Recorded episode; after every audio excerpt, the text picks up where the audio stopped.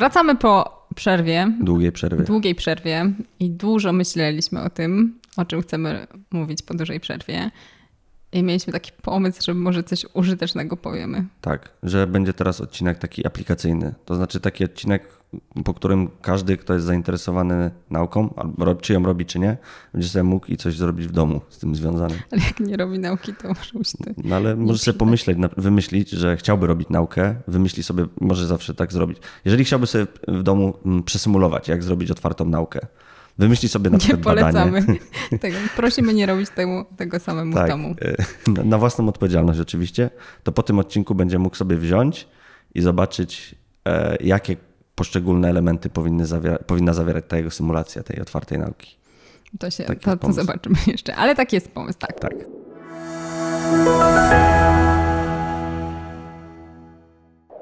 W skrócie pomysł jest taki, że będziemy mówić o różnego rodzaju checklistach. Tak. I dla tych z naszych czytelników, boże nie czytelników, Czytelników i słuchaczy. i słuchaczek, i czytelniczek, Tak jest. którzy nie wiedzą o czym mm, będziemy mówić, to em, krótkie wyjaśnienie, dlaczego myślimy, że checklisty w nauce to mogą się przydać. Bo z jednej strony można by sobie pomyśleć, że checklisty to jest coś takiego ze świata bardzo sproceduralizowanego, zbiurokratyzowanego i być może w takiej dziedzinie jak nauka, w której chodzi o generowanie pomysłów, o kreatywność, o elastyczność, a nie poddawanie się właśnie takim sztywnym procedurom, być może to się nie przyda. Więc czemu myślimy, i rok nam zajęło wymyślenie tego, że może się jednak przyda. Tak. Myśleliśmy rok, żeby wy- wymyślić trzy duże zalety posiadania dobrej checklisty. I pierwszą z nich będzie. Zapomniałeś? Zapomniałem. Zapomniałeś. Pierwszą z nich będzie wspomaganie naszej pamięci i określone, e, automatyzacja określonych zadań. Czyli No najprostsza, najprostsza rzecz. Mamy checklistę i checklista zdejmuje z nas część te, te zasobów, które byśmy włożyli w wymyślenie tego, co powinniśmy, o czym powinniśmy pamiętać, na przykład projektując badanie. Więc No ułatwia nam życie, to na pewno. Tak, więc czyli pierwsza obietnica, którą mamy nadzieję, że te różne checklisty, o których opowiemy, ym, pozwoli zrealizować, to właśnie zwolnienie pewnych zasobów na to, żeby nie musieć sobie przypominać, jakie konkretnie kroki musimy podjąć, na przykład dbając o otwartość naszego procesu badawczego albo zastanawiając się nad tym, co robimy w procesie udostępniania danych, albo zabierając się za realizację projektu, czyli w jakimś sensie pomaga nam przypomnieć sobie, co powinniśmy zrobić. Tak. Im więcej wolnych zasobów, tym więcej możemy je włożyć w robienie nauki, niż zastanawianie się nad tym, jak ją robić. Tak. Drugi e, punkt, dla którego sądzimy, że checklisty to jest coś, co może naukowcy powinni rozważyć, e, to jest taka kwestia spisania czy tam mm, zwerbalizowania standardów, do których dążymy. E, czyli zamiast polegać na tym, że na przykład no zawsze się tak robiło, albo na przykład już u Platona i Arystotelesa było napisane, że trzeba prerejestrować badania, to mamy po prostu y, poddaj, po pierwsze poddajemy refleksji to, jakie konkretne zachowania, jakie konkretne kroki chcielibyśmy e, wdrożyć w życie. I ten moment e, jest, że tak powiem, wyodrębnionym procesem, w którym spisujemy sobie taką checklistę, bo żeby było jasność, my będziemy podawać kilka przykładów checklist, ale nic nie stoi na przykładzie, żeby sobie stworzyć własną checklistę do swojego własnego na przykład zespołu, czy do swojego własnego projektu, którą uważamy, że jest najbardziej użyteczna. E, Ale ten moment, w którym musimy się zastanowić, jakie konkretnie zachowania chcemy, jakie konkretne działania chcemy uwzględnić na takiej liście, e, wydaje się, że może być wartościowym momentem. Tak, tym bardziej jak pomyślimy o tym, że ta budowa standardów może też pochodzić od części społeczności naukowej. Znaczy nie tylko my sobie budujemy, bo oczywiście możemy to zrobić, ale możliwe, że ktoś zrobił to za nas. To znaczy spotkali się mądrzy naukowcy i wymyślili nam dobrą checklistę i faktycznie e, mamy pewne standardy, co do których wiemy, że one w danej społeczności naukowej, na przykład społeczności open science są akceptowane i co więcej, podążanie za tymi standardami jest czymś, co usprawni i ulepszy naszą naukę. Więc to na pewno.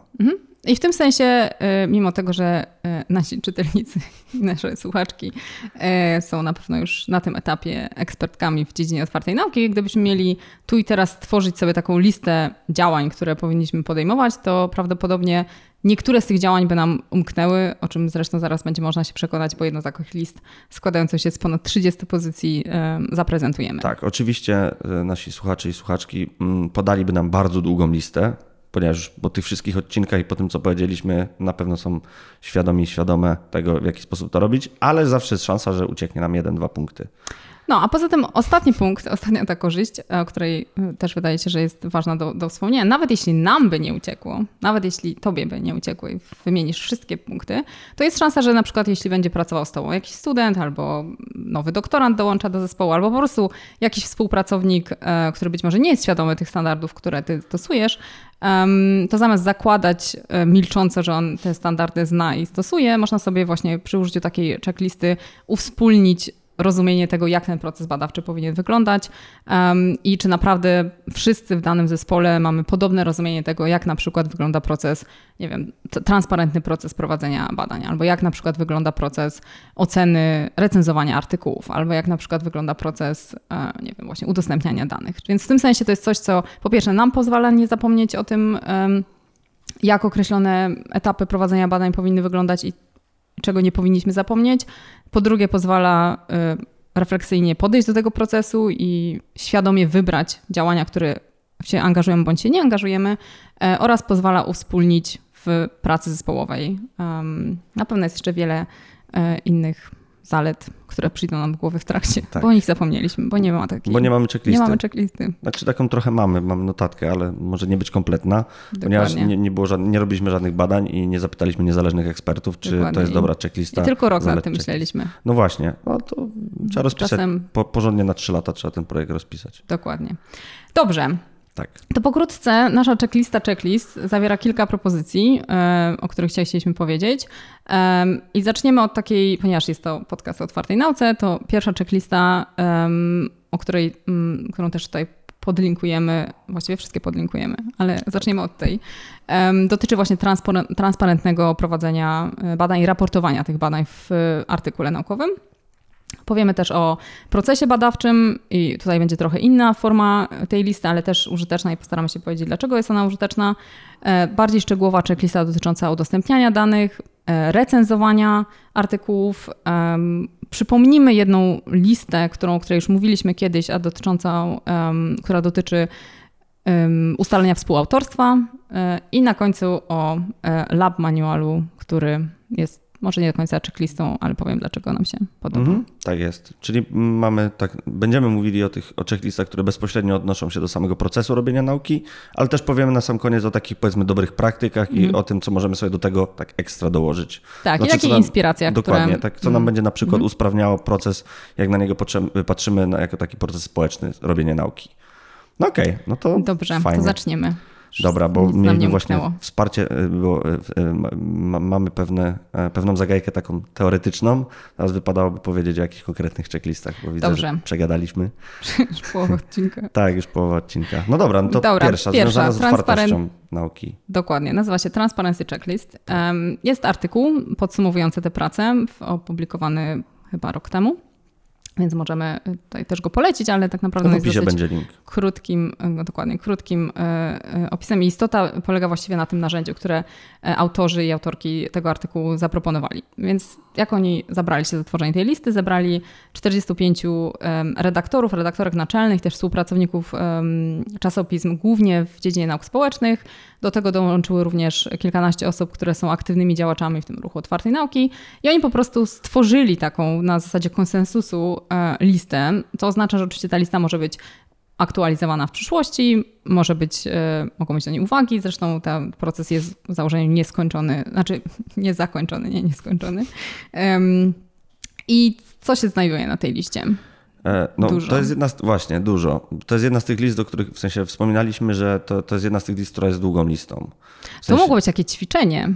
Teraz prosimy zatrzymać odcinek i wylistować o, tak, bardzo, zachowania, bardzo tak. które na takiej checkliście transparentności powinny być. Tak. I teraz, teraz jest chwila przerwy, w sensie wszyscy robimy pauzę, tak. listujemy to, Okej, okay, wracamy. Mam nadzieję, że wszyscy wylistowali. No i teraz się zastanawiam. Teraz zastanówmy się, ile jest elementów. Sprawdźmy jeszcze raz tą listę.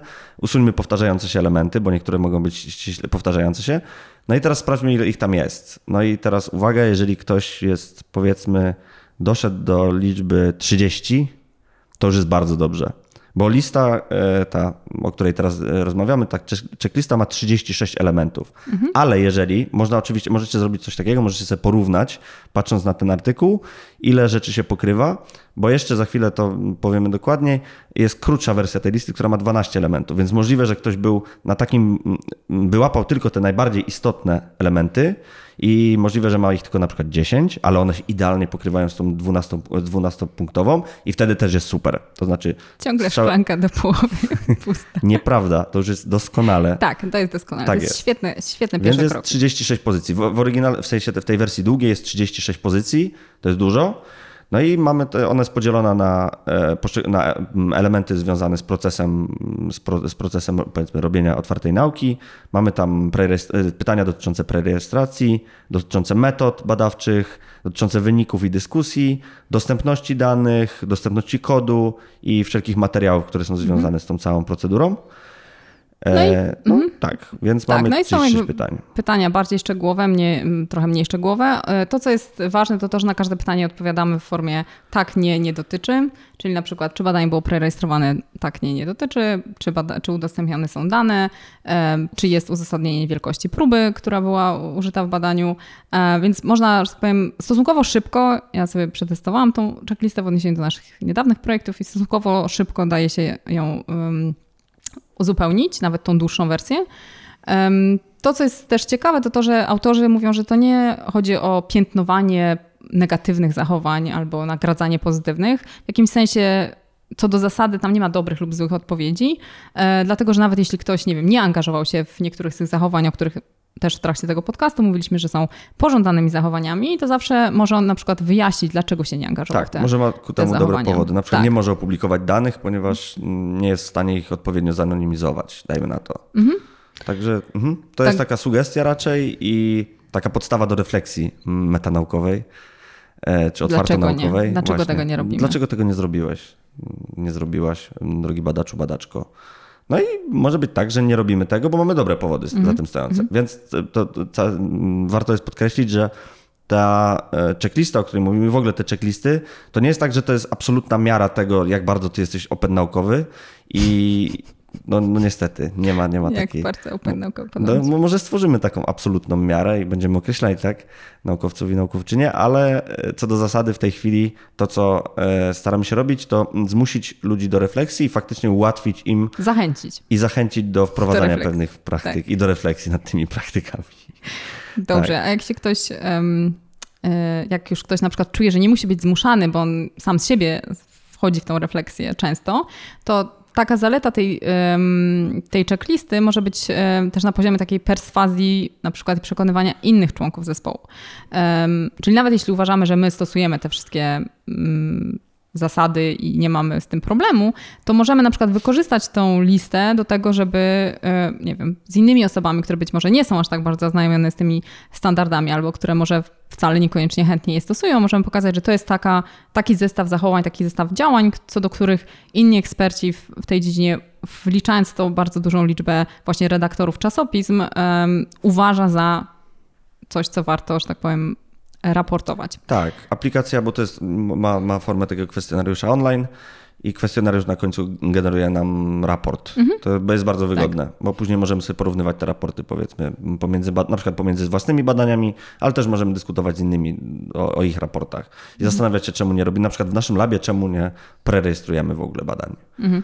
No i tak. Więc podsumowując, polecamy. Bardzo polecamy. No to jest dla, dlatego. Może wypełnimy sobie taką. Tak, zrobimy specjalny odcinek. Właśnie, tak, o wypełnianiu będziemy wypełniali. Tak. Świetny pomysł. Weźmiemy albo weźmiemy na przykład jedno z Twoich badań eksperymentalnych i zobaczymy. Tak. Takie, zobaczymy, jak wypada. Ja, ja wybiorę jakieś takie zupełnie przypadkowe i zobaczymy, jak to wypadnie. Zobaczymy. Dobrze. To proszę, no prosimy zapytać za jakiś czas. Tak. No Dobrze. więc okej, okay, no to Pierwsza mamy pierwszą i checked. ona tak, i ona była pierwsza nie tylko dlatego, że znaleźliśmy ją jako pierwszą, ale dotyczy powiedzmy praktyk związanych z otwartą nauką w ogólności. Mhm. Więc to jest taka powiedzmy matka naszych checklist, będzie podstawową. No, może, możemy tak może nazwać. Tak. Druga, ale druga też dotyczy tak naprawdę otwartej nauki. Tak, e, ale już bardziej szczegółowa. Bardziej szczegółowa, tak. I dotyczy, to jest taka lista, która jest krótsza e, i która wydała nam się ciekawa z kilku powodów, o których powiemy. Dotyczy udostępniania danych. E, I ona składa się z kilku punktów, z ośmiu punktów konkretnie, i zawiera tam takie elementy, które może są mniej oczywiste, i przez to wydaje nam się ciekawe do uwzględnienia właśnie w w checkliście, ponieważ to są rzeczy, które potencjalnie mogą nam umknąć i sami z siebie być może na nie nie wpadniemy od razu. Czyli jeden z takich punktów, który się wydaje ciekawy, to jest e, po pierwsze, zanim w ogóle będziemy generować nowe dane, mo możemy się zastanowić, czy nie ma już dostępnych danych, które pozwolą przetestować nasze hipotezy. E, co oczywiście zawsze nam się wydaje, że mamy e, kompletnie nowy pomysł, najbardziej unikatowy pomysł badawczy na świecie. Nikt nigdy wcześniej nie zabrał prawdopodobnie takich danych, które pozwolą nam przetestować tą hipotezę, ale w w jakiejś części przypadków to nie będzie prawda. I zastanowienie się nad tym, czy A nie ma jakichś publicznie dostępnych zbiorów danych, być może jacyś y, badacze już udostępnili dane, w których te zmienne, które nas interesują, nie były centralne dla ich hipotez, ale zebrali je tak czy inaczej, na przykład dane o ideologii, czy dane o, nie wiem, płci, czy o wieku. To są takie dane, które w wielu innych badaniach ludzie zbierają i tak. Więc w tym sensie zastanowienie się, czy, czy nie ma już dostępnych danych, to jest coś, co e, to jest, wydaje się ciekawe. Tak, żebyśmy się nie, zatrzymali na momencie, e, w momencie takim, kiedy otwarta nauka jest dla nas ważna, dlatego w sensie e, jest ważna w kontekście generowania na przykład danych, raportów, a nie korzystamy z tej otwartej nauki. No bo to też jest istotne, mhm. żebyśmy korzystali z tej otwartej nauki. Po to udostępniamy swoje dane, żeby potencjalnie, nie dlatego, żeby ludzie nas a, sprawdzali, czy zrobiliśmy coś dobrze, ale też, żeby z nich korzystali zwyczajnie. To jest jedna mhm. z, idei otwartej nauki. Więc pierwsza podstawowa rzecz jest taka, to jest bardzo oczywiste, a prawdopodobnie, w sensie, jak ja się nad tym zastanawiałem, jak, jak patrzyłem sobie powiedzmy na, na, na poprzednią checklistę, gdzie jest o otwartości, no to tak szczerze mówiąc nie, nie pomyślałbym o tym. No bo taki, powiedzmy, taki e, defaultowy mindset jest taki, że no ja będę robił pewne badanie, więc ja sobie generuję dane. No ale może mhm. ktoś to zrobił, więc tak. Dokładnie, poza tym też y, wydaje się, że na przykład to może być szczególnie użyteczne dla nie wiem, studentów, studentek piszących prace magisterskie, mhm. y, którzy zamiast wiem, generować dane y, i męczyć wszystkich ludzi naokoło, żeby wzięli udział w ich badaniach, bo oni muszą, muszą zrobić badanie do pracy magisterskiej, być może są badania, są, są dane, których mogą już skorzystać. Tak jest. Mhm. Mhm. Drugi punkt, który też um, nie jest taki oczywisty, mi się wydaje, że coraz więcej się może o tym mówi, ale to na pewno nie, nie był standard jeszcze jakiś czas temu, więc warto o tym wspomnieć. Być może to jest coś, co wystarczy przygotować raz i nie musimy tego za każdym razem odhaczać z checklisty, ale na pewno warto się nad tym zastanowić. Mianowicie chodzi o przygotowanie takiego formularza zgody na udział w, badanych, w badaniu dla osób badanych, który będzie zawierał informacje o tym, że te dane z tego badania mogą zostać udostępnione również innym badaczom.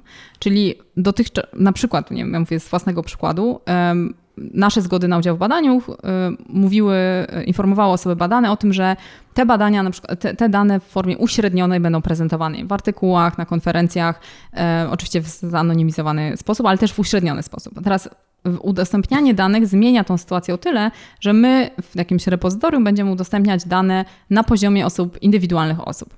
Więc oczywiście trzeba zadbać o to, żeby te dane były zanonimizowane, o czym zaraz też powiemy, ale też warto w, w, jakby wprost poinformować osoby badane i poprosić, żeby na to wyraziły zgodę lub nie wyraziły zgody, tak? bo to jest oczywiście, mogą te osoby badane nie wyrazić zgody, natomiast żeby to było dla nich jasne, że kiedyś te dane e, mogą zostać udostępnione. I są chyba takie, jak mi się coś kojarzy, są takie badania, które pokazują, że osoby badane mają ogólnie pozytywny stosunek do tego, dlatego że w jakimś sensie one partycypując w badaniach, pomagają generować jakąś wiedzę i teraz wiedza, świadomość tego, że mogą że tak powiem, pomóc w wygenerowaniu wiedzy większej liczby projektów lub że te ich dane będą szczególnie efektywne wykorzystane, to jest coś, co dla wielu osób badanych może być pozytywną um, informacją i niekoniecznie musi spowodować, że osoba nie wyrazi zgody na udział w tym badaniu. Tak, tak. Dbajmy, dbajmy o pełną, pełną informację dla badanego, mhm. co się z tym będzie działo.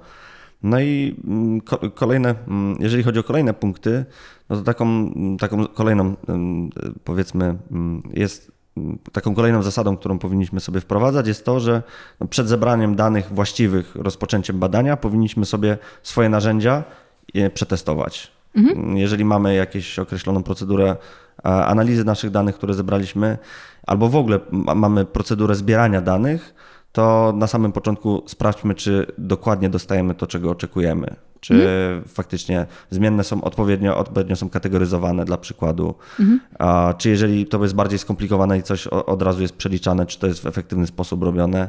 A później można sobie, e, zbierając kilka takich prostych testowych odpowiedzi, można sobie sprawdzić, czy na tym faktycznie możemy puścić sobie kod, na przykład, który sobie do określonego mhm. zadania wygenerowaliśmy, który ma nam policzyć i dać nam docelowe wyniki. Więc kolejna bardzo prosta rzecz ale no, nie, pierwszy kamieniem rzuci, kto nigdy nie spalił żadnych danych, to znaczy nie, nie próbował zbierać, a później okazało się, że przez prosty błąd no, niestety nie możemy użyć tych danych, bo one są dla nas bezużyteczne.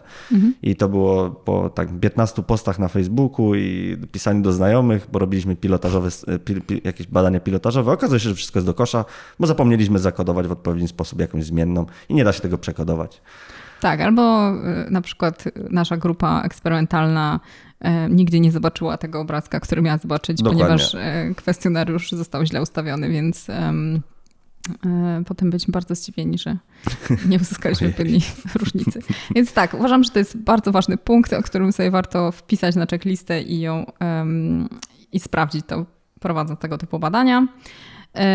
Może nie będziemy wszystkich punktów mhm. z tej, tej checklisty, natomiast też jeszcze tak w ramach tylko wspomnienia, co tam jest i o czym można, y, warto pamiętać, to jest właśnie ta kwestia tej deidentyfikacji tak. osób badanych. Tutaj są takie oczywiste rzeczy typu, nie wiem, jeśli z jakich względów mamy imię i nazwisko osób badanych, no to oczywiście to usuwamy, ale są też takie mniej oczywiste punkty, jak na przykład wtedy, kiedy osoby badane um, odpowiadają na pytania otwarte i te pytania otwarte zawierają, mogą zawierać bardzo um, unikatowe informacje, które na przykład w zestawieniu z innymi informacjami, które zbieramy w badaniu, na przykład, nie wiem, o płci, wieku, miejscu zamieszkania i, nie wiem, rodzaju wykonywanej pracy, mogą pozwolić na identyfikację. No, jasne, tak. że to nie jest bardzo prawdopodobne, ale warto sobie taką... Um, taką, że tak powiem, symulację wykonać w głowie, czy mając dane, które mamy, ktoś mógłby zidentyfikować te osoby y, badane. Mhm. No i do tego jeszcze można wspomnieć, bo to jest w zasadzie istotne, mm, wszystkie rzeczy związane e, z takim meta-aspektem danych, które zbieramy, żeby sobie mm, przygotować no, odpowiednią książkę kodów, na przykład metadane, forma, w jakiej zapisujemy, żeby to było w formie, która będzie faktycznie, jeżeli na przykład mamy y, własne narzędzie, które, które, które zbiera, powiedzmy, mamy jakiś program napisany, no to to, co dostajemy na końcu i to, co chcemy udostępnić wszystkim, żeby było w takim formacie, który jest a takim e, powiedzmy defaultowym e, dla zbierania danych w danej dyscyplinie, szczególnie jeżeli chodzi o otwarte dane. Więc mhm. zwyczajnie to są bardzo proste rzeczy, ale o których no, czasem się zapomina. Mam dane, to je wrzucam. Okazuje się, że tych, z tych danych nie, nie każdy może skorzystać, mhm. bo wymaga to na przykład kup, kupna programu, który właśnie mi te dane wypluł i nie da się. Oczywiście mało jest takich, e, mało jest takich danych, których nie, nie możemy sobie później wydobyć, formatów danych, których nie możemy sobie wydobyć, no ale po co przypra przy, przysparzać większej, większej ilości mhm. pracy kolegom i koleżankom z branży. Tak, może jedna rzecz, którą jeszcze tutaj mhm. dopowiemy, to to, że w tej checkliście e, jeden z punktów jest, dotyczy um, takiego przygotowania danych, które są zgodne z zasadą FAIR. I tutaj kolejna pauza. E, nasi czytelnicy przypominają sobie z odcinka o e, udostępnianiu danych i my też sobie przypominamy, my też sobie przypominamy. E, co dokładnie oznacza to. Mm, w każdym razie, bez względu na to, co to oznacza, bo polecamy sprawdzenie tego odcinka, to jest to, dosyć, nie pamiętam, jest to dosyć ogólny, um, ogólny punkt. To znaczy w, te, w, tym punkcie po prostu zawiera się bardzo wiele bardziej szczegółowych działań, jak na przykład to, o czym mówiłeś, czyli przygotowanie codebooków albo przygotowanie metadanych. Więc w tym sensie, jeśli by chcieć ewentualnie ulepszyć tą e, checklistę, to można by na przykład ten punkt rozbić na więcej bardziej szczegółowych punktów. Tak jest. Wiem. Aż się dojdzie do 36. Dokładnie. Nawet Dobrze. mamy dane, które mamy udostępnione, no i jest coraz lepiej. Coraz lepiej. E, dobrze, trzecia checklista ma trochę inny charakter. To znaczy nie ma może ona formy aż tak bardzo konkretnych zachowań, które tak, możemy... mniej techniczna. Mniej techniczna, bardziej filozoficzna. O, można sobie tak zadać to pytanie, znaczy tak sobie postawić. Um, tą checklistę. Y, mianowicie jest ona przygotowana przez y, Biuro do Spraw Rzetelności Naukowej w Wielkiej Brytanii i które ma w ogóle bardzo dużo różnych ciekawych zasobów i użytecznych, o których też powiemy może później. Natomiast między innymi jednym z tych zasobów jest taka lista pytań, które sobie można zadać przed, przed realizacją projektu, w trakcie realizacji projektu i też po realizacji projektów, e, które dotyczy bardziej takich ogólnych kwestii, czyli na przykład jedno z takich dosyć fundamentalnych pytań, ale które wydaje się, że nie wszyscy sobie na przykład zadają, to jest e, czy moje badanie jest potrzebne mm, i czy ono naprawdę adresuje jakiś obszar, który, nie wiem, w którym ma szansę poszerzyć istniejącą wiedzę. Tak? Również pytanie, które może nie wszyscy sobie na początku zadają, ale wydaje się, że ono jest dosyć kluczowe, to jest na przykład, czy posiadamy, i to niekoniecznie ja jako jedna y, badaczka, ale czy na przykład w moim zespole posiadamy zasoby, umiejętności, kompetencje, które są potrzebne do realizacji tego projektu. Tak? E, więc w tym sensie to są takie pytania, które. Mm, tak jak mówię, no nie dotyczą konkretnych może działań, które mają konkretny efekt, ale to są takie, że tak powiem, pytania, które może warto byłoby zautomatyzować się w zadawaniu ich sobie przed rozpoczęciem. Tak, to, to jest bardziej na takiej, ja mam przynajmniej takie wrażenie na takiej fazie projektowej, w sensie jak myślimy nad, myślimy po prostu nad pewnym pomysłem. Mam pewien pomysł, chciałbym coś zbadać, no i teraz zastanówmy się, tak uczciwie się zastanówmy, czy ja potrafię to zrobić, czy w ogóle nauka pozwala nam to dobrze zrobić, no bo też e, powiedzmy nas ogranicza na przykład dostępność na, narzędzi badawczych. Oczywiście mogę stworzyć własne, ale to jest inna historia, bo znowu trzeba troszeczkę pracy w to włożyć. No i dalej na tej liście są też takie pytania dotyczące, bardzo proste pytania dotyczące nie wiem, kwestii etycznych, kwestii prawnych, czy to w ogóle mogę zrobić i w jaki sposób to przeprowadzić, żeby wszystko było zgodnie ze standardami etyki i żeby to było legalne. I tak, i tak, tak naprawdę no, tych pytań jest sporo i lecimy sobie przez te pytania i one mają wszystkie taki właśnie ogólny charakter. Mm, tak, ale Taki... też y, ogólny w tym sensie takie bardziej podstawowe, ale też mhm. zawierają na przykład pytania o kwestie finansowe. Takie tak. może kwestie, które nie, my jesteśmy skoncentrowani na naszym pytaniu badawczym i naszych metodach i wynikach, a jakby nie bierzemy może zawsze pod uwagę tego takiego właśnie projektowego aspektu zarządzania y, badaniami naukowymi, czyli właśnie administracją, ustaleniem, nie wiem, kto będzie koordynował nasz projekt, y, kto jest osobą, nie wiem, główną, głównym autorem bądź autorką artykułu, kto się zajmuje administracją, kto się zajmuje zarządzaniem danymi. Więc takie aspekty, które, pytania, które w naszej ocenie warto sobie zadać, więc polecamy również. Tak e, bo to są też takie kwestie, które jeśli sobie ich nie zadamy, bo milcząco po prostu zakładamy, że znamy odpowiedź na to pytanie, to nagle się okazuje po jakimś czasie, e, że różne osoby w zespole niekoniecznie mają takie same wyobrażenie o, to, jak, o tym, jak należy sobie odpowiedzieć na te pytania. Więc dobrze sobie również to są takie punkty, które można w zespole przedyskutować z wszystkimi, um, czy się zgadzamy zanim przystąpimy do projektu, albo przynajmniej na wcześniejszych etapach. Tak, i teraz coś zaskakującego. Checklista recenzenta. Recenzenta, tak. tak. Czemu zaskakującego? Zaskakującego, no bo może się wydawać, że mm, checklista recenzenta jest dla recenzenta, czyli dla kogoś, kto ocenia gotowy produkt. -hmm. No bo recenzent, -hmm. już ma, mamy badania, mamy je zrobione, mamy opisane, wszystko jest idealnie. Mhm. Recenzent ma teraz taką checklistę, dzięki której może nam na przykład ten, ten nasz piękny artykuł e, odesłać do mhm. Poprawek.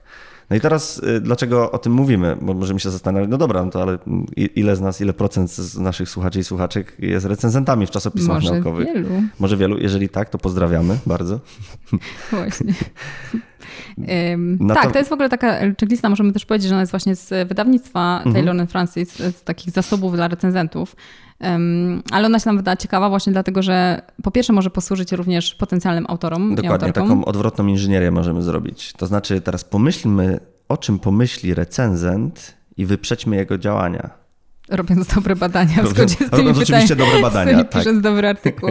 Jest zabrzmia, to... Zabrzmiało to troszeczkę instrumentalnie i tak no powiedzmy polity, politycznie, tak sprytnie. Tak, jeżeli opiszę to w taki sposób, to na, recenzent nie będzie miał szans, żeby to zakwestionować. Jeśli opiszę, że miałem dużą próbę, ale go przechytrzyłam. Dobra, więc tak. Tak, ale jeszcze... Zwróciłeś uwagę na dobrą rzecz. E, oczywiście mówimy, że e, stosujemy to oczywiście do badań, które już, już są dobrymi badaniami i zgodnymi z zasadami otwartej nauki. E, tak, ale też oprócz tego, że to jest pewnie większa liczba osób, słuchaczy, nawet jeśli nie jest recenzentami, to jest czytelnikami mhm. artykułu. Więc to też są takie kwestie, które nawet jeśli nie recenzujemy formalnie i nie polecamy później, czy to jest, powinno być opublikowane, czy nie, no zawsze to są rzeczy, na które my możemy zwrócić uwagę, na przykład czytając artykuł. Więc w tym sensie to jest ciekawa checklista, tak jak powiedziałeś, część z tych może będzie bardziej adekwatna dla autorów czy dla recenzentów, ale część dla po prostu czytelników również może się przydać. Tak, i są, na tej liście są też takie bardzo oczywiste rzeczy. Może, możemy je dla, po co nam checklista, która nam mówi, czy a tytuł jasno oddaje to, czego dotyczy a, a, no, Zdziwiłbyś się, a, ile dokładnie, jest artykułów, które nie wiadomo powiedzieć. o czym mówią. tak, ty, tytuł dokładnie. Oczywiście możemy mieć takie mm, chwytliwe tytuły, ok, ale często w tych tytułach są takie zupełnie dziwne rzeczy, których tam nie spotykamy później w artykule. A... Szczególnie jak ludzie sobie mają takie mm, wyzwania wśród znajomych, że musimy mieć arty- w tytule artykułu chcemy dać słowo tytuły, orangutan. Właśnie, Jesteś psychologiem tytuły, społecznym. Tytuły i, piosenek Boba Dylana na, na przykład. przykład. Kto uda się, komu uda się więcej. Ten biedny czytelnik patrzy na to i tak, o czym ten artykuł jest? No, Chyba o rewolucji. Tak. No, więc to są takie może właśnie oczywiste oczywistości, o których dobrze pamiętać. Wiem, one są od bardzo konkretnych, właśnie czy abstrakt ma wszystkie informacje potrzebne i nie ma informacji niepotrzebnych, do takich bardziej fundamentalnych, czy na przykład nasze wprowadzenie jasno odpowiada na pytanie, jaka jest dotychczasowa literatura, gdzie jest luka w tej literaturze i jak my adresujemy dokładnie tak. przez nasze badanie tą, nie, tą lukę. nie tylko uwagi takie czysto techniczne, jak tak. dobrze skonstruowany abstrakt, ale też to, czy dobrze zadaliśmy pytanie badawcze. Mhm. E, też jest dużo tam takich aspektów związanych właśnie z otwartą nauką, czyli na przykład czy opis metody pozwala niezależnemu zespołowi zreplikować to badanie. Tak. Albo czy mm, na przykład w dyskusji podkreślono nie tylko jakby wnioski z tego badania i czy one są w ogóle właściwie, właściwe w oparciu o uzyskane dane, ale też czy na przykład podkreślono ograniczenia e, przeprowadzonego badania i tak dlaczego. Um, co nie będziemy wszystkich tych pytań um, omawiać, ale wydaje się ona to dosyć, wydaje się to być użyteczną um, listą tak. i w związku z tym polecamy. Niestety wynik naszej rozmowy ogólnej dzisiaj jest taki, że no żeby myśleć, żeby dobrze, żeby dobrze przeprowadzić badanie i dobrze napisać artykuł, to jednak trzeba od, odpowiedzieć sobie na bardzo dużo pytań. Można to robić oczywiście intuicyjnie, może nie, niektórzy mają taką intuicję otwartości, otwartej nauki wbudowaną już, szczególnie po przesłuchaniu 13 odcinków podcastu e, i może dopiero nabędą ją po przesłuchaniu kolejnych odcinków ale no problem jest taki, że wydaje mi się, że mamy jednak tendencję do mm, e, pomijania małych detali, które mogą, mogą się przydać. Więc cały odcinek, tak jak mówiliśmy na samym początku, to jest dokładnie to, takie małe rzeczy, które się mogą przydać. Ale też na przykład ta checklista recenzenta może być użyteczna w procesie uczenia mm, studentów, doktorantek, e, jak pisać artykuły. Czy są ludzie, którzy mm, na pewnym etapie jeszcze nie do końca na przykład wiedzą, jak, jak poszczególne części artykułu powinny wyglądać i jakie cele powinny realizować, więc to jest o tyle też dobre, że można sobie na przykład w trakcie procesu nie wiem, tłumaczenia komuś, dlaczego nie wiem, ten wstęp nie jest do końca dobry, albo dlaczego ta dyskusja nie jest dobra, albo co konkretnie tutaj można poprawić. Dlatego, że te części też tych pytań, które dotyczą specyficznie procesu recenzenckiego, też zawierają um, fajne pytania, um, takie trochę skłaniające do przyjmowania perspektywy. Czyli po pierwsze, na przykład, czy recenzja, którą się napisało, odpowiadając powiedzmy na te szczegółowe pytania dotyczące artykułu, czy ta recenzja um, jest konstruktywna, czy ona jest specyficzna, czy ona jest, o Jezu, do bani, po prostu najgorszy artykuł, jaki kiedykolwiek w życiu czytałam, czy ja mówię na stronie 15 e, w opisie metody, e, nie nie wiem, nie do końca zostało wyjaśnione, jak ta skala została wykorzystana, albo co w ogóle wchodziło do tej skali. A na stronie 27, dyskutując ograniczenia uzyskanych wyników, nie wspomniano o tym i tym. Więc w tym sensie, im bardziej konkretne wskazówki jesteśmy w stanie umieścić, tym lepsza ta recenzja i też tym mniej. Mm, Mhm. Czy powiem defensywnie, prawdopodobnie ktoś na to zareaguje. Dokładnie i z, tej, z, z, tego, z tego chyba już z tego miejsca chcielibyśmy pozdrowić recenzenta numer dwa. Tak. I takie pytanie, które mi się wydało właśnie ciekawe, e, które będąc recenzentką można sobie zadać, czy gdybym była autorką tego artykułu, e, to po przeczytaniu mojej recenzji ja wiedziałabym, a co jest nie tak z tym artykułem i czy też wiedziałabym, jak to poprawić. Mhm. Um, oraz również, czy gdybym była redaktorką, która ma podjąć decyzję dotyczącą tego artykułu, to czy ja po przeczytaniu tej recenzji wiedziałabym, co jak, zrobić z tym tak, artykułem. Dokładnie. dokładnie. Więc wydaje się, że to są użyteczne pytania, które również w związku z tym polecamy. Mhm, tak jest. Nie tylko recenzentom. Nie tylko recenzentom. W temacie no, artykułów. Tak, jeszcze jest temat autorstwa. To jest w zasadzie bardzo ciekawe e, zagadnienie, no bo jak już wspominaliśmy wielokrotnie, że jest e, czasem zdarza się problem. Problem związany z tym, w jaki sposób dobrze opisać to, co ktoś, kto, w jaki sposób ktoś przyłożył się do tego naszego osiągnięcia badawczego, jakim jest wyprodukowanie artykułu. Na przykład jeśli pracował w sąsiednim pokoju, Dokładnie. to nie jest to wystarczające. No, no, prawdopodobnie nie jest, ale jeżeli na przykład na przerwach kawowych dawał nam użyteczne uwagi dotyczące naszego manuskryptu, bo dużo na tym e, o tym rozmawialiśmy, to prawdopodobnie nie zostanie autorem, ale możemy mu podziękować. Dokładnie. Tak, koledze pokój obok, którego imienia nie pamiętam. Tak, ale tak zupełnie szczerze, no to jak się zastanawiamy nad tym, w jaki sposób teraz różni ludzie mogą się przykładać do, do określonych działań badawczych, powiedzmy tak, no to te role są bardzo, jest ich bardzo dużo. Mhm. To nie jest tak, że ktoś jest odpowiedzialny za napisanie sekcji pierwszej, ktoś za sekcji drugiej, ktoś zebrał dane, dziękuję, do, do widzenia. No nie. Chyba, że jest jedna, jedna autorski no, Chyba, że jest jedna autorski dokładnie i wszystko, wszystko robi jedna osoba, to wtedy no, problem siłą rzeczy trochę się rozwiązuje. Ale już od dwóch autorów zaczynają się schody, mhm. bo zazwyczaj wkład pracy, no powiedzmy w wyidealizowanym przypadku jest równy i każdy robił, każdy tak samo dokładał. Ale nie musi, nawet, nawet myślę, że w wyidealizowanym przypadku nie musi być równy, w tym sensie... Nie, ale to jest najprostszy przypadek. Jak piszemy, że no, 50% jeden, 50% drugi. Tak samo nad tym pracowaliśmy. Ale oczywiście tak nigdy nie jest. No. A te zadania badawcze to takie bywają bardzo skomplikowane, bo nie wiem, ktoś dokonał tylko analizy danych, albo tylko, dokonał, tylko zbierał te dane. Ktoś inny zrobił przegląd literatury i opisał cały wstęp teoretyczny i podbudowę teoretyczną do naszego badania, ale nad tym wszystkim dyskutowaliśmy w grupie powiedzmy trzech osób. No i zaczynają się, teraz zaczynamy się nad tym zastanawiać i teraz jak to dokładnie opisać. No i mhm. po to jest ta checklista, o której właśnie mówimy. Tak, ona nie jest do końca taką checklistą, ale my ją uznaliśmy, że pasuje do tego tak od, odcinka. I też już kiedyś wspominaliśmy o istnieniu tego i to jest dobry punkt, mhm. wydaje nam się do przypomnienia tego, mianowicie coś, co nazywa się kredyt i to się... E, contribution Roles Taxonomy. Bardzo pięknie.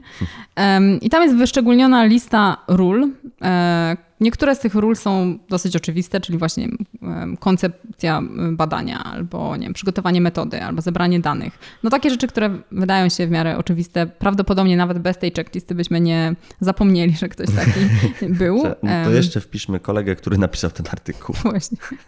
E, ale są takie może mniej oczywiste, jak właśnie na przykład nie wiem, koordynacja prac zespołu, albo zebranie finansowania na to, zdobycie mhm. finansowania na ten projekt. I ta lista pozwala na uwzględnienie, tam przypisanie wkładu każdej z tych osób w zależności od tego, co ona faktycznie zrobiła w ramach tego projektu. Więc mi się wydaje, że tutaj się zgadzamy, że chcemy to raczej przypomnieć. Tak. Um, I to będzie szcz takiego... szczególnie istotne w długich projektach. Tak. Kiedy robimy badania powiedzmy przez rok albo no, długi projekt, przepraszam. Właśnie. Przez 10 lat. Dokładnie. W jakiej tak ty się... dziedzinie jesteś, jak Nie... w filozofii, to się tak przez rok tylko. Już Platon i Arystoteles. Natomiast no wiesz dlaczego tak powiedziałem, bo nie było, e, no, nie było nas przez rok i to mi się no. wydawało tak bardzo, długi, bardzo długi długo. Dokładnie. No ale jeżeli projekt ma powiedzmy 10 lat i zmienia nam się, nam się zespół zwyczajnie, mhm. ktoś odchodzi, ktoś e, przychodzi i tak dalej, i tak dalej. No i powiedzmy, że efektem tego jest kilka publikacji, które wychodzą w ósmym albo dziewiątym roku trwania projektu, no ale chcemy uwzględnić ludzi, którzy pracowali nad tym, czyli do, dołożyli coś powiedzmy na pierwszym etapie, czyli konceptualizacji, albo mhm. zarządzali danymi przez 5 lat. Mhm. No i wtedy mamy dobrą taką powiedzmy mhm. taką podkładkę do tego, żeby to uwzględnić.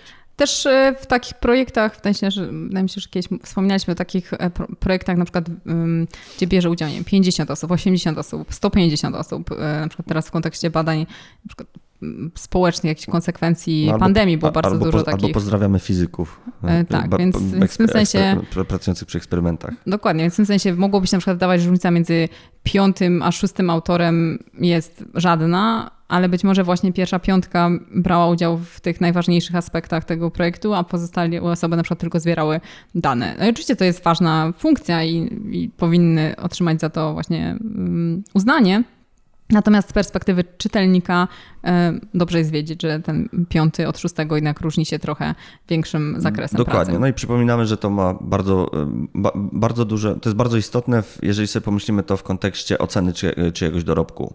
Bo jeżeli mamy, powiedzmy w idealnym świecie, mamy każdy artykuł jest opisany i jest opisany w nim dokładnie, co zostało zrobione, to teoretycznie możemy usunąć efekty związane z kolejnością autorów no bo mhm. wtedy dokładnie oceniając, nie mamy wtedy powiedzmy takiego, takiego skrzywienia, które nam mówi, że o pierwszy autor jest najważniejszy, bo w artykule jesteśmy, przeczytamy sobie, że pierwszy autor, tak naprawdę ten e, dobór autorów jest przypadkowy, a pierwszy autor zrobił to, to i to. I, później, I jego nazwisko zacząć na A. Zupełnie przypadkiem. tak. Albo zupełnie przypadkiem on jest kierownikiem tego labu. Chociaż kierownik to na ostatnim miejscu. No ale no, mniejsza o to. Dobrze, to od takiej bardzo konkretnej i krótkiej listy, która nawet nie jest jasna, czy jest checklistą, ale my sobie ją nazwiemy checklistą. Przechodzimy do kolejnej rzeczy, do, która też nie wiemy, czy jest checklistą. Prawdopodobnie nie jest checklistą, jest bardziej takim pomysłem, bardziej do inspiracji, o wiele, że tak powiem, szerszym dokumentem niż e, nawet najdłuższa z naszych checklist, e, mianowicie taki lab manual. Tak jest. E, I to jest taki dokument, który właściwie my znaleźliśmy chyba kilka takich przykładów. Mhm. Też jest oczywiście taka opcja, że wiele osób ma takie lab manual, ale tylko się nimi nie dzielą e, w sposób otwarty. Mm, ale o co, o co ogólnie chodzi? Co to jest ten lab manual? No, najprost, najprostszej rzecz ujmując jest to taki, taki regulamin. Trochę. Jeżeli, Taki zestaw zasad. Dokładnie. Jeżeli masz e, powiedzmy lab, którym przeprowadzasz badania i jest tam więcej osób, nie jest to y, pojedynczy lab. Katarzyna Jaśko lab, w którym pracuje Katarzyna Jaśko. Możesz sobie też lab manual Właśnie. napisać, oczywiście, żeby pamiętać o niektórych rzeczach, bo to też ma taką funkcję, ale powiedzmy mamy takie duże laby, gdzie pracuje powiedzmy 20 osób, z czego mm, no, ludzie mają różne obowiązki w tym labie i są na różnych pozycjach i z tymi pozycjami są związane te, te obowiązki, no to możemy wyprodukować sobie taki dokument, który ma nam usprawnić pracę poprzez jasne pokazanie, czego od kogo wymagamy, jakie są zadania poszczególnych osób na poszczególnych stanowiskach, albo nawet imiennie, bo to mo może być zupełnie imienny, kierowany do poszczególnych badaczy. I jeżeli to wszystko sobie spiszemy, spiszemy, do tego dodamy jeszcze powiedzmy ogólne zasady dotyczące, nie wiem, higieny pracy w tym, e, w tym naszym labie, że zmywamy po sobie na przykład kubeczki, robiąc sobie kawę. Tam w tym, generalnie w lab manualu może być wszystko. Dokładnie, właśnie, więc to, to jest chyba ważne do powiedzenia, że to nie ma jakichś standardowych. My możemy podać przykłady i jeden z takich przykładów, który się wydaje, czy nam, nam się wydawał ciekawy i taki dosyć obszerny, um, i, um, że tak powiem, regulujący wiele aspektów pracy w zespole, to jest, wydaje mi się, Jonathan Peel chyba, tak, jeśli tak, dobrze tak. mówię. E, I, e, I to jest przykład, e, ale on jest ciekawy, bo on na przykład pokazuje, że zaczyna od takiej sekcji poświęconej wizji tej nauki. Tak. Jakby na czym, jak on sobie wyobraża naukę, na czym polega praca naukowa, co jest ważne, na co się kładzie. Czyli taka, taki aspekt jakby wartości, aspiracji. Oczywiście można powiedzieć, że to może być zawsze martwy dokument, którego mhm. nikt...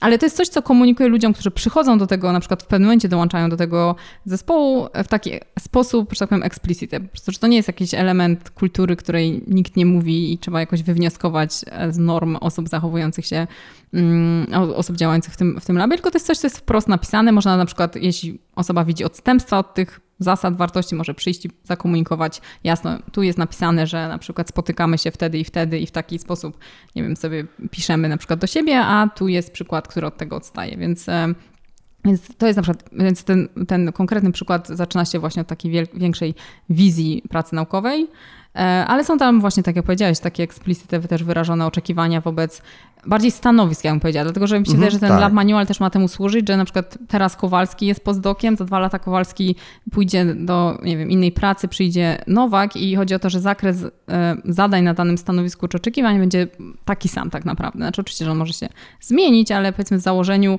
to ma precyzować um, oczekiwania dla osób na określonych funkcjach. Tak, i, i teraz jak przeglądam sobie taki jeden z tych lab manuali, to on ma takie bardzo słodkie elementy, bo na przykład, no bo to jest też e, element budowania takiej powiedzmy tożsamości grupy, bo pracujemy w jednym miejscu i chcemy, robimy to w jakimś określonym celu, więc fragmenty, które tam się pojawiają takie, że pamiętajcie, że kierownik labu jest zawsze dla was wsparciem, że obiecuję e, w godzinach pracy odpisywać na maile, służę pomocą, ale też ogólnym wsparciem, jeżeli ktoś będzie czegoś potrzebował, co e, no, jeżeli patrzymy na taki kontekst e, bardziej społeczny tego robienia nauki, no to też nie należy tego nie, nie docenić. Mm -hmm.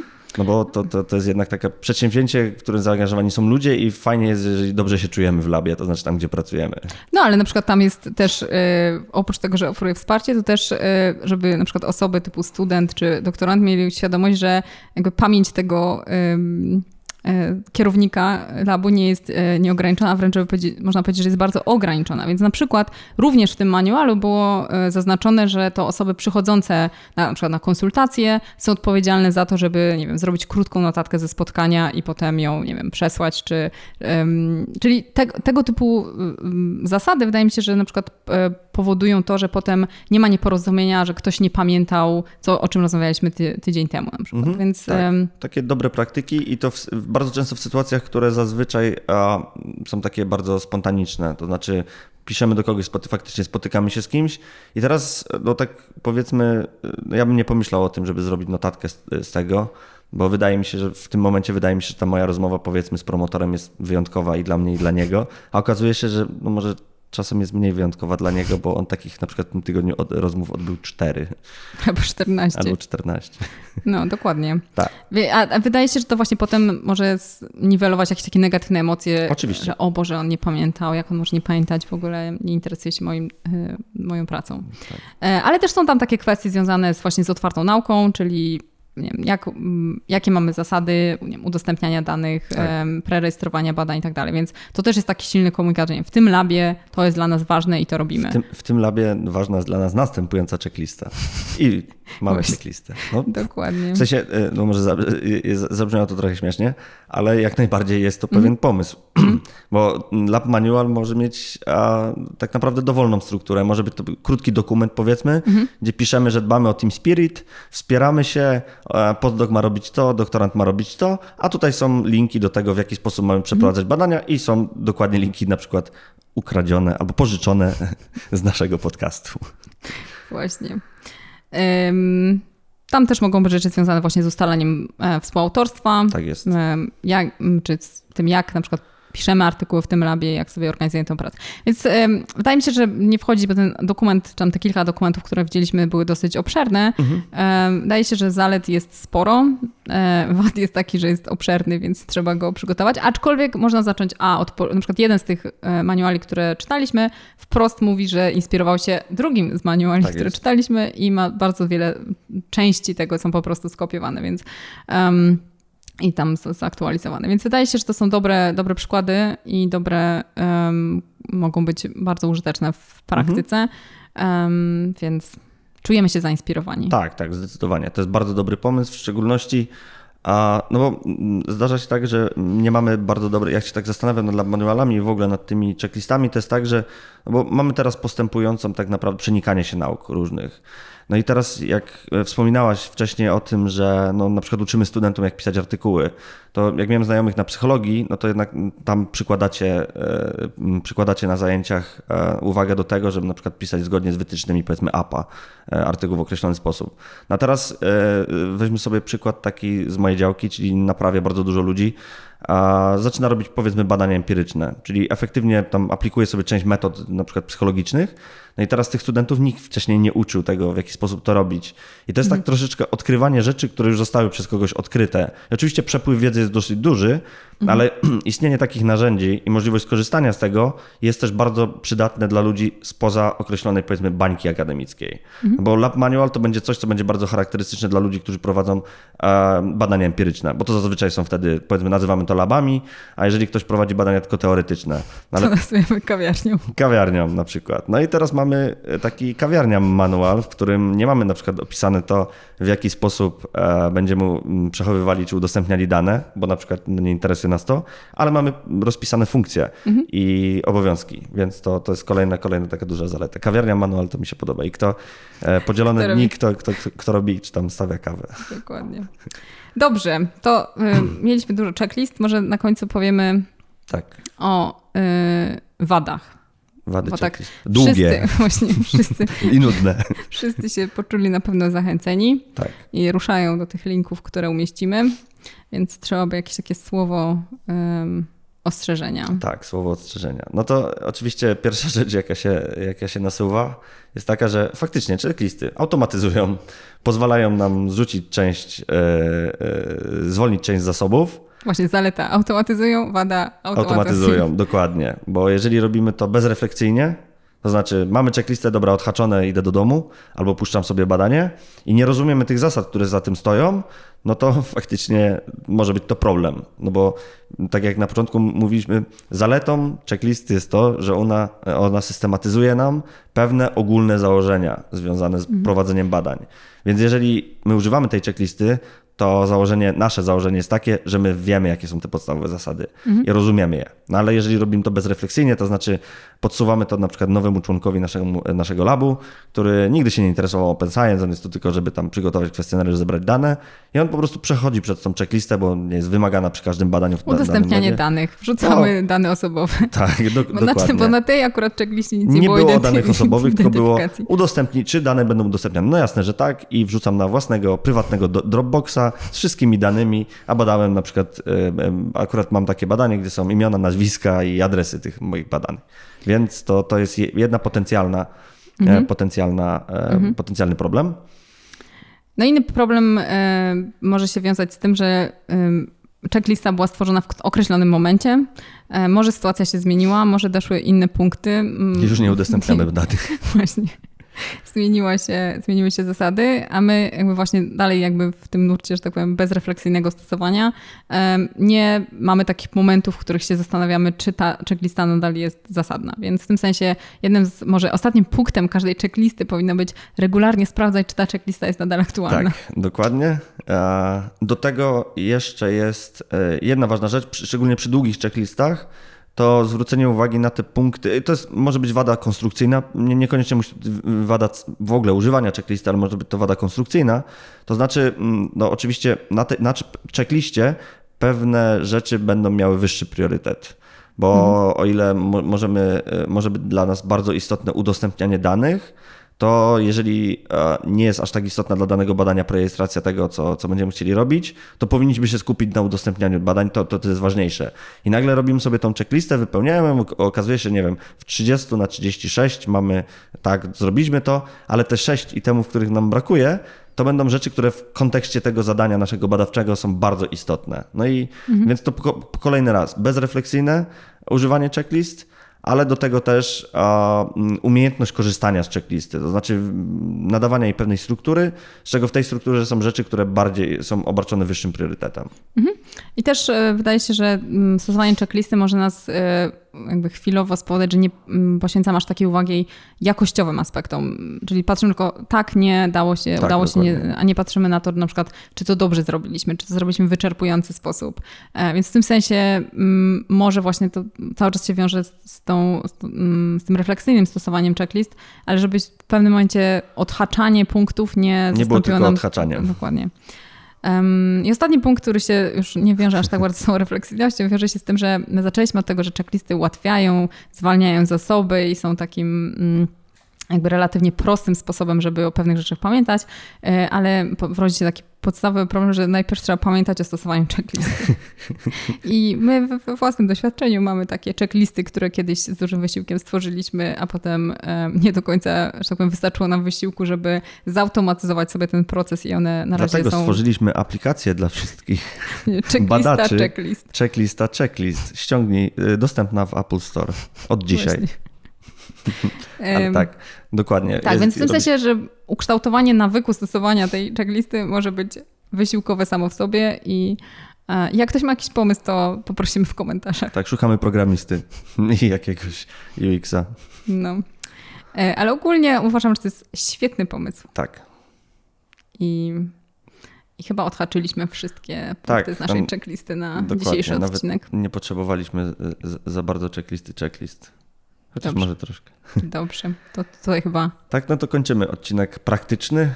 I, I wracamy do bezużytecznych. Do bezużytecznych teoretycznych rozważań nad otwartą nauką. Dziękujemy.